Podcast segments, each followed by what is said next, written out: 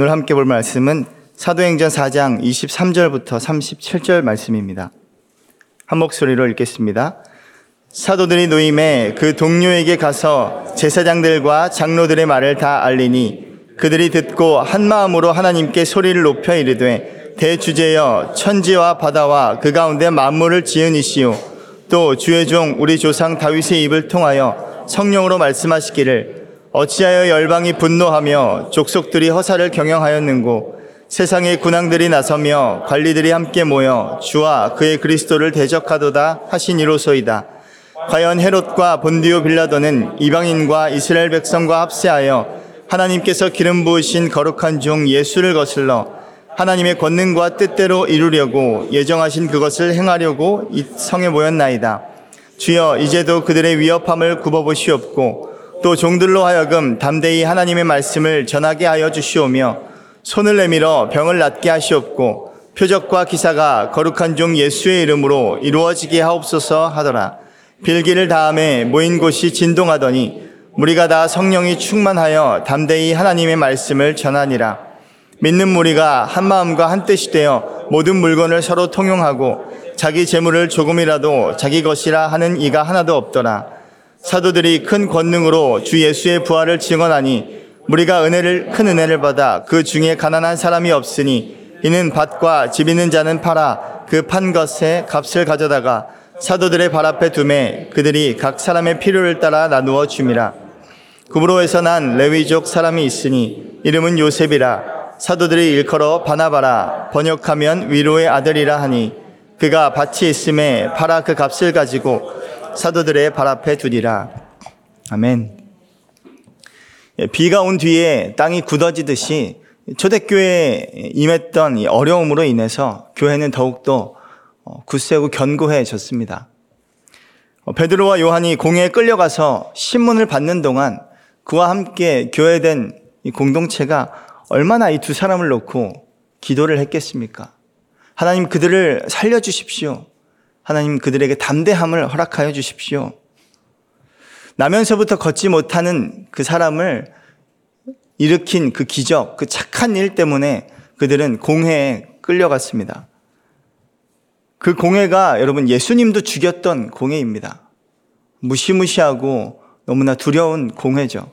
그래서 이 사람들은 어, 베드로와 요한 이 두 사도를 놓고 열심히 기도했을 것입니다. 그래서 베드로와 요한 이 두 사람이 겪은 고난은 그들만의 고난이 아니라 이 초대교회 공동체 이 공통의 문제가 되었습니다. 왜냐하면 그들이 모두 교회되었기 때문이죠. 그리스도를 머리로 하는 한 몸, 또 연합된 한 지체가 되었기 때문입니다. 여러분, 한 가족의 가장의 어려움은 모든 가족의 어려움과 동일하지 않습니까? 우리가 코로나를 겪어 지내면서 우리 가족 중에 한 사람이라도 코로나에 걸리면 모든 가족이 코로나를 같이 겪어냈지 않습니까? 이것이 사랑으로 하나 된 공동체요. 또 이것이 가정이요. 또한 이것이 교회다라고 말씀하고 있습니다. 한 사람이 겪은 이 개인적인 고난을 함께 겪어내고 개인적인 고, 아픔을 함께 아파하며 즐거워하는 자들과 함께 즐거워하고 우는 자들과 함께 우는 것 그것이 바로 교회다라고 말해주고 있는 것이죠. 그러한 모습이 23장 23절 24절 있습니다. 함께 읽겠습니다. 사도들이 노임에 그 동료에게 가서 제사장들과 장로들의 말을 다 알리니 그들이 듣고 한 마음으로 하나님께 소리를 높여 이르되 대주제여 천지와 바다와 그 가운데 만물을 지은 이시오. 지금 공회에서 이제 풀려난 사도들은 그들의 동료에게로 갔다라고 설명합니다. 이 동료가 앞서 말했듯이 초대교회 공동체, 지체된 이 교회 공동체였습니다. 아름다운 초대교회 공동체의 모습을 우리는 오늘 말씀을 통해서 살펴볼 수 있습니다. 먼저 베드로와 요한은 자기들이 겪은 모든 일들을 공동체와 함께 나누었습니다. 제사장들과 장로들의 말을 다 알렸다. 이 자초 지정을 설명하고 모든 것들을 공유했다는 것이죠. 비밀을 만들지 않았다는 것입니다. 이 정보를 가지고 차등을 두고 등급을 매기거나 이 정보로 사람을 컨트롤하지 않았다는 거예요. 어, 어디 사도들이 말하는데 평신도가 껴. 이렇게 하지 않았다는 것이죠. 그들은 모든 것을 공유했고 모든 것을 나누었습니다. 마치 모든 것을 부부가 공유하듯이 이 사람들은 정보를 가지고 비밀을 만들지 않았다는 것이죠.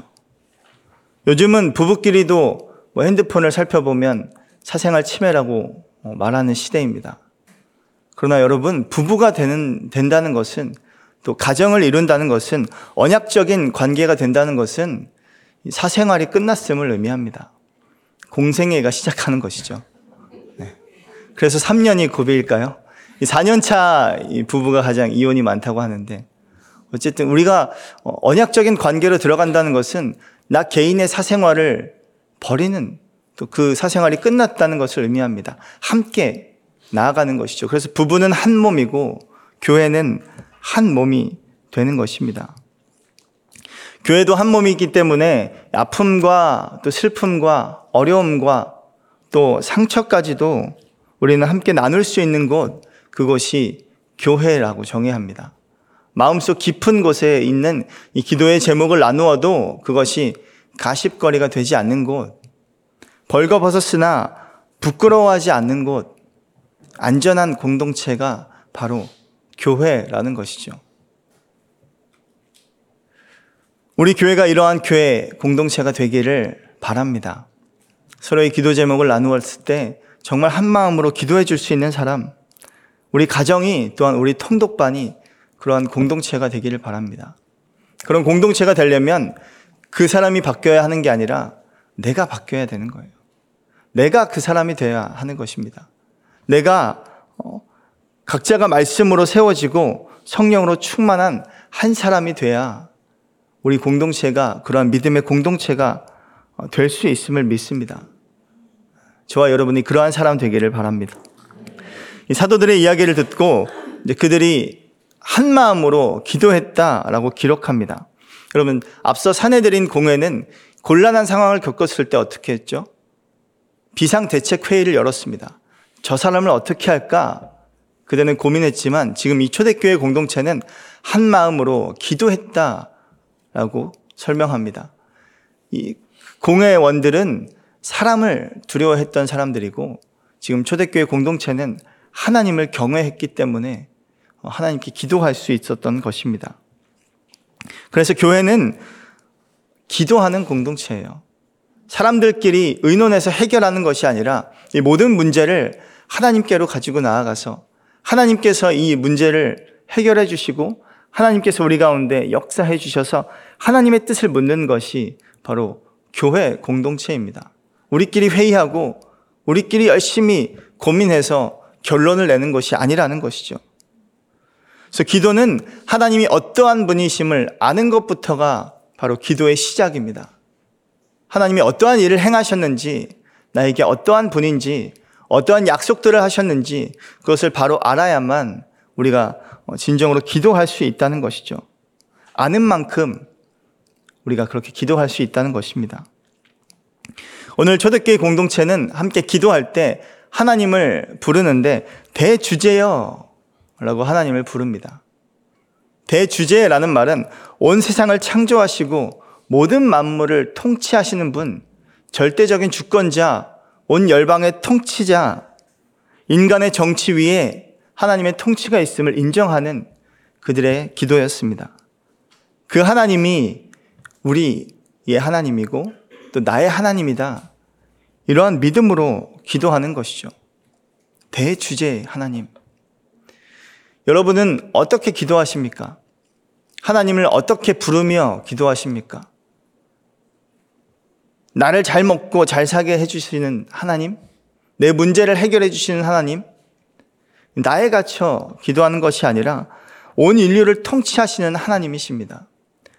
앞서 찬양했던 것처럼 하나님은 하늘의 문을 여시는 분이십니다. 모든 것들을 주관하시는 분이세요. 그 하나님께 작은 것, 정말 보잘 것 없는 기도도 드릴 수 있지만 우리가 눈을 열어 정말 온 인류를 통치하시는 하나님을 믿는, 신뢰하는 그러한 기도를 드릴 수 있게 되기를 바랍니다. 사도들은 그러한 이 초대교회는 그러한 기도를 드렸습니다. 25절, 26절 함께 읽겠습니다.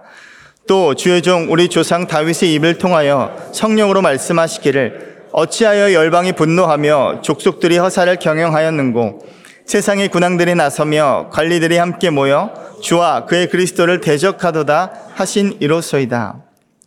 이 말씀은 시편 2편의 말씀을 인용했습니다. 시편 2편 1절, 2절 말씀이에요. 거의 비슷하지만 약간 다른데 한번 살펴보겠습니다. 2편 1절 함께 읽겠습니다. 어찌하여 이방 나라들이 분노하며 민족들이 헛된 일을 꾸미는가? 세상의 군왕들이 나서며 관원들이 서로 꾀하여 여호와와 그의 기름 부음 받은 자를 대적하며 이 시편 2편의 시는 제왕시로 분류가 됩니다. 이스라엘과 다윗 왕조에 관한 그런 내용을 시로 만든 것이죠. 하지만 이 이스라엘과 다윗 왕조에 국한된 것이 아니라 마침내 예수 그리스도를 통한 하나님의 나라를 의미하고 있음을 오늘 기도를 통해서 우리에게 알려주고 있습니다. 이 시편에서는 이방 나라들이 분노한다. 어찌하여 이방 나라들이 분노하여 오늘 말씀에서는 어찌하여 열방이 분노하여 이 당시 이스라엘 시편 2편의 기도는 이스라엘을 대적하는 저 이방 나라들 이스라엘이 서지 못하게 방해하는 저 이방 나라들을 어, 뜻하고 있는 것이지만 오늘 말씀은 이방 나라들뿐 아니라 유대인들도 이스라엘도 믿는다고 하는 자들도 동일하게 예수 그리스도를 대적했다는 그런 의미로 말하고 있습니다. 예수 그리스도를 십자가에 못 박은 일을 설명하는 것이죠. 또 족속들이 허사를 경영하는 것, 이 허사를 경영하는 것은 그리스도와 복음을 대적하는 행위를 뜻합니다. 이것이 왜 허사냐면 하나님께서 마침내 승리하셨기 때문에 그렇습니다. 이미 이긴 싸움이기 때문에 그래요. 그들로 치자면 이미 패배한 싸움인데 그 패배한 싸움을 열심히 준비하겠다고 아둥바둥 노력하는 그 모습이 어, 모두 다 허사라는 것입니다. 그리스도와 복음은 결코 가로막혀지지 않기 때문에 그렇습니다. 세상의 군왕들이 나서며 관리들이 함께 모여 주와 그리스도를 대적하도다. 여러분 이 시편의 기도는 어, 천년 전에 약 1천년 전에 다윗의 입술을 통해서 어, 성령으로 말씀하셨던 이 내용인데 이것이 지금 천년이 지난 예수님의 시대에 모두 다 이루어졌다라는 것을 이 다음 구절을 통해서 설명하고 있습니다. 27절, 28절 함께 읽겠습니다. 과연 헤롯과 본디오 빌라도는 이방인과 이스라엘 백성과 합세하여 하나님께서 기름 부으신 거룩한 종 예수를 거슬러 하나님의 권능과 뜻대로 이루려고 예정하신 그것을 행하려고 이 성에 모였나이다. 이 모든 내용이 헤롯과 또 본디오 빌라도와 이방 족속과 이스라엘 백성들에 의해서 이루어졌습니다. 예수 그리스도의 십자가 사건으로 이루어진 것이죠. 그리고 이 기도의 중요한 관점이 하나가 나오는데 바로 어, 이 모든 악한 세력의 일조차도 하나님의 권능과 주님의 뜻대로 이루려고 예정하신 것이다. 라고 설명합니다. 즉, 악한 이 세력들조차 하나님의 예정하심, 즉, 하나님의 통치 아래에 있다. 라고 설명하는 것이죠. 이것이 대주제이신 하나님, 마침내 모든 것을 통치하시는 하나님, 그 하나님을 고백하며 드리는 기도입니다. 하나님께서 구원하신 이 구원의 역사가 하나님의 계획대로 수많은 방해에도 불구하고 모든 것이 합력하여 선을 이루었다라고 고백하는 것이죠. 그래서 이 고백은 고백이자 또 하나님께 드리는 찬양입니다. 대주제이신 하나님을 노래하는 것이죠. 우리 찬송가에도 이러한 내용의 가사가 있습니다. 찬송가 32장인데요. 만유의 주제라는 찬양입니다. 이 가사를 읽어드리면 만유의 주제 존귀하신 예수 사람이 되신 하나님 나 사모하여 영원히 섬길 내 영광 되신 주로다. 여러분 이 시간 함께 한번 찬양할까요? 만유의 주제 존귀하신 예수 사람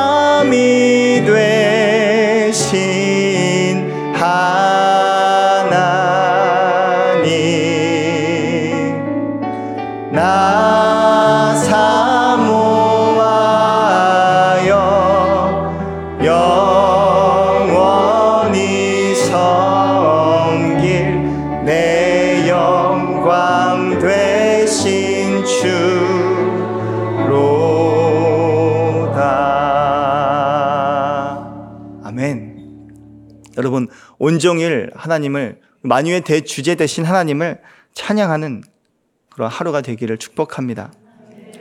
우리 29절부터 31절 또 이들의 기도를 어, 함께 살펴보겠습니다. 시작. 주여 이제도 그들의 위협함을 굽어보시옵고 또 종들로 하여금 담대히 하나님의 말씀을 전하게 하여 주시오며 손을 내밀어 병을 낫게 하시옵고 표적과 기사가 거룩한 종 예수의 이름으로 이루어지게 하옵소서 하더라.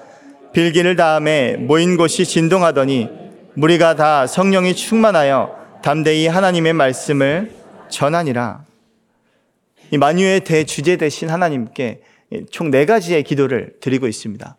그 첫 번째 기도가 그들의 위협함을 굽어 보시옵고 여기서 그들의 위협함을 하나님이 없애 주십시오. 그들의 위협함이 사라지게 해 주십시오라고 기도하지 않습니다. 그들의 위협함을 굽어 보아 주십시오. 왜냐하면 어, 그들의 위협함이 없어지지 않을 것을 알았기 때문에 그렇습니다. 여러분, 그들의 위협함은 없어지지 않습니다. 이 내용이 정리가 돼야 괜히 없애달라는 그 기도를 허비하지 않는다는 것이죠. 없어지지 않습니다. 뭐, 그리고 또한 이렇게 기도하는 것은 없어지지 않아도 되기 때문에 그래요. 없어지지 않아도 괜찮습니다. 라는 기도죠. 왜냐하면 하나님이 굽어 보시면 끝나기 때문에 그렇습니다. 그럼 제가 형이 있는데 형이 저를 구박하고 때릴 때 엄마가 보면 끝나지 않습니까? 그 때리는 장면을 엄마가 보면 두 번도 맞을 수 있습니다. 마침내 어떻게 갚아질지 알기 때문에 그렇죠. 마찬가지로 그렇습니다. 그들의 위협함을 하나님이 보시면 하나님이 보시면 끝나는 것이죠. 그래서 하나님 하나님이 굽어 보아 주십시오. 그러면 괜찮습니다. 이렇게 고백하는 것입니다. 또한 이 기도는 눈앞에 이 위협보다 더 중요한 것이 있음을 알게 해주는 기도입니다. 더 중요하고 시급한 문제, 바로 두 번째 기도죠. 담대히 하나님의 말씀을 전하게 해주십시오. 담대히 하나님의 말씀을 전하는 것이 이 위협을 받는 이 어려운 상황보다 더 중요하다는 것입니다.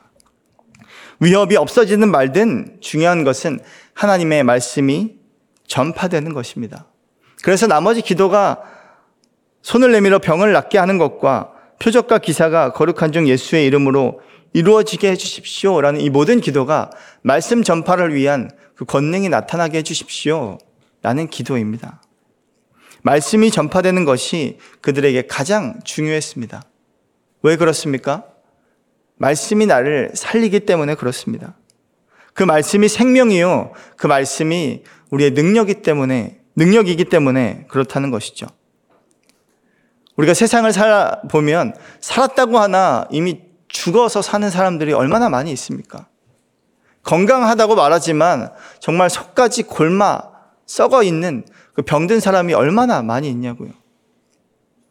자유롭다고 말하고 다니지만 온갖 것에 묶여서 사는 수많은 사람들을 향해서 우리가 말씀을 전할 때 그 말씀이 죽은, 죽은 자를 살리고 그 말씀이 병진, 병든 자를 고치고 그 말씀이 묶인 자를 자유롭게 하기 때문에 그 말씀이 전파되게 하여 주십시오. 그리고 그 말씀이 전파되어 죽은 자가 살아나고 그런 역사를 봄을 통해서 우리 또한 함께 살아나는 것을 경험하기 때문에 그렇습니다. 그래서 주의 말씀을 전함으로 생명의 역사를 경험하게 되는 것이죠. 저와 여러분이 그러한 역사를 함께 경험하는 하나님의 사람 되기를 바랍니다. 빌기를 다음에 모인 곳이 진동하더니 무리가 다 성령이 충만하여 담대히 하나님의 말씀을 전하니라. 빌기를 다 했더니 어, 진동했습니다. 이 진동은 하나님의 임재를 뜻합니다. 신의 산에서 하나님이 임하셨을 때 진동하셨고요. 주의 날, 그 마지막 날에 하나님께서 모든 음, 땅 가운데 임하실 것을 또 진동케 함으로 설명하고 있습니다. 즉 하나님의 임재를 설명하는 것이죠. 이 진동함을 통해 이, 이 사람들의 기도가 하나님께서 기도를 들으셨을 뿐 아니라 하나님께서 이 기도를 기뻐하셨구나라는 것을 깨닫게 되었습니다.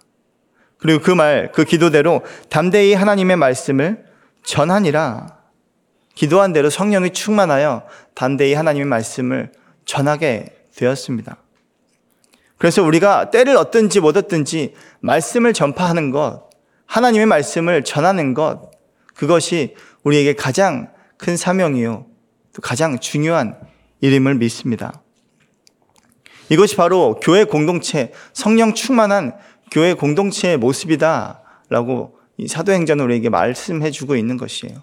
이러한 공동체를 꿈꾸기를 바라는 마음인 것이죠. 또한 32절부터 35절 말씀에 어, 성령 충만한 공동체의 또 다른 모습이 등장합니다. 함께 읽겠습니다. 믿는 무리가 한 마음과 한 뜻이 되어 모든 물건을 서로 통용하고 자기 재물을 조금이라도 자기 것이라 하는 이가 하나도 없더라. 사도들이 큰 권능으로 주 예수의 부활을 증언하니 우리가 큰 은혜를 받아 그 중에 가난한 사람이 없으니 이는 밭과 집 있는 자는 팔아 그 판 것의 값을 가져다가 사도들의 발 앞에 두매 그들이 각 사람의 필요를 따라 나누어 줌이라. 그리스도인들의 뭐 새로운 경제 관념, 새로운 경, 공동체의 모습을 보여줍니다. 어떤 사람들은 이 모습이 뭐 공산주의의 시초가 되었다라고 하는데 여러분 그렇지 않습니다. 이것들을 어떻게 억지로 할 수 있겠습니까? 시킨다고 가능한 일이겠습니까? 초대교회는 재산을 나누라고 강요하지도 않았고 사도들의 발 앞에 갖다 놓으라고 위협하지도 않았습니다. 자발적으로 일어난 사건이라는 것이죠. 한 마음 한 뜻이 되어 성령 충만을 받았을 때 그럴 때 부수적으로 생겨난 일들이다 라고 우리에게 설명합니다. 기꺼이 나누려는 마음과 또 서로의 확실한 신뢰 관계와 또 사도들의 정직하고 또 지혜로운 이 사용함이 이 삼박자가 다 맞아 떨어져야 가능한 것이죠. 그리고 이러한 공동체의 모습이 성경 어디에도 모든 물건을 통용해야만 교회 공동체가 된다라고 말하지 않습니다. 그냥 성령 충만으로 인해 발현된 초대교회의 아름다운 모습일 뿐이지 이것이 이것 자체가 목적이 되면 그러면 더 기형적인 공동체가 만들어지는 것이죠. 공산주의만도 못한 그런 기형적인 공동체가 되는 것입니다. 이단이 그렇지 않습니까? 모든 것들을 다 교주의 발 앞에 갖다 놓으라고 하지 않습니까? 그래서 우리는 그저 은혜 받은 사람이 은혜 받은 자신의 분량만큼 각자에게 나누어 주는 것, 그러한 일들이 오늘 초대교회 가운데 일어났다. 중요한 것은 자기의 것을 자기의 것이라고 주장하지 않았다. 즉, 소유로부터 풀려났다는 것을 말씀하고 있습니다. 부활하신 주님을 만났기 때문에 죽음을 초월하시고 모든 것이 다, 모든 것을 승리하신 주님을 만났기 때문에 소유에 더 이상 묶이지 않는 삶이 되었다. 그러면서 그 은혜를 풍성하게 받은 이 풍성한 은혜를 나눈 사람에 대한 한 예를 설명합니다. 그게 36절, 37절인데요. 함께 읽겠습니다. 구브로에서 난 레위족 사람이 있으니 이름은 요셉이라 사도들이 일컬어 바나바라 번역함은 위로의 아들이라 하니 그가 밭이 있음에 팔아 그 값을 가지고 사도들의 발 앞에 두니라. 앞으로 이 사도행전에서 정말 중요한 키맨 역할을 하는 한 사람이 등장합니다. 바로 위로의 아들 바나바죠. 이 바나바는 후에 이 사도 바울의 후견인이자 또 멘토이자 동역자의 역할을 하게 됩니다. 그는 디아스포라 유대인으로 레위 족속이었습니다. 원래 레위인은 자신의 소유를 갖지 않았습니다. 그러나 바벨론 포로기 이후로 이러한 것들을 적용하는 것이 힘들어져서 이제 자연스럽게 재물을 갖기도 했습니다. 그래서 자신의 순전한 마음으로 가진 밭을 모두 팔아서 사도들의 발 앞에 갖다 놓았다. 자신의 삶을 전적으로 하나님께 헌신한 모습을 마지막으로 보여주고 있는 것이죠. 그래서 결론적으로 바나바처럼 우리도 모든 물건을 다 팔아라 라는 것이 아니라 이렇게 순전한 마음으로 하나님께 헌신하는 한 사람, 이 한 사람을 통해서 초대교회가 이루어졌다. 이 한 사람 한 사람 때문에 초대교회를 이루는 능력이 되었다라고 우리에게 설명하는 것입니다. 그래서 중요한 것은 저와 여러분도 정말 대주제이신 하나님을 신뢰하며 각자가 말씀으로 세워지고 또 성령 충만함으로 어, 주님 앞에 서는 것, 그것이 성령 충만한 공동체를 이루는 시작이 됨을 믿습니다. 저와 여러분이 그러한 공동체의 시초가 되기를 주의 이름으로 축복합니다. 함께 기도하겠습니다. 어, 기도할 때 하나님, 어, 제가 그 한 사람이 되기를 원합니다. 나의 마음을 아시는 주님, 나의 마음을 받으시는 주님, 사람을 의식하지 않고 하나님을 경외함으로 하나님 앞에 서게 하여 주시고 주님께 은혜를 받은 만큼 그 믿음의 분량에 따라 하나님께 기꺼이 내어드릴 수 있는 믿음을 허락하여 주셔서 말씀으로 세워지게 하시고 성령 충만으로 일어서게 하여 주셔서 그러한 공동체를 이루는 그러한 한 사람 하나님이 기뻐하시고 원하시고 기다리시는 한 사람이 제가 되게 하여 주옵소서 나를 사용하여 주시고 주님 나를 받아 주옵소서 함께 기도하겠습니다. 하나님 우리의 삶을 받으시는 주님 하나님 우리의 모든 것을 아시기에 우리가 주님께 모든 것을 올려드립니다.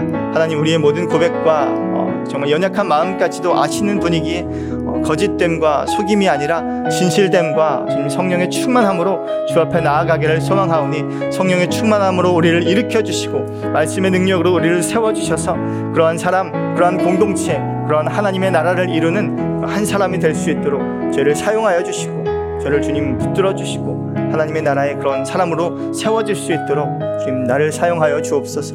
주님 나를 받아 주옵소서. 하나님 우리 공동체가 성령 충만한 공동체가 되기를 소망합니다.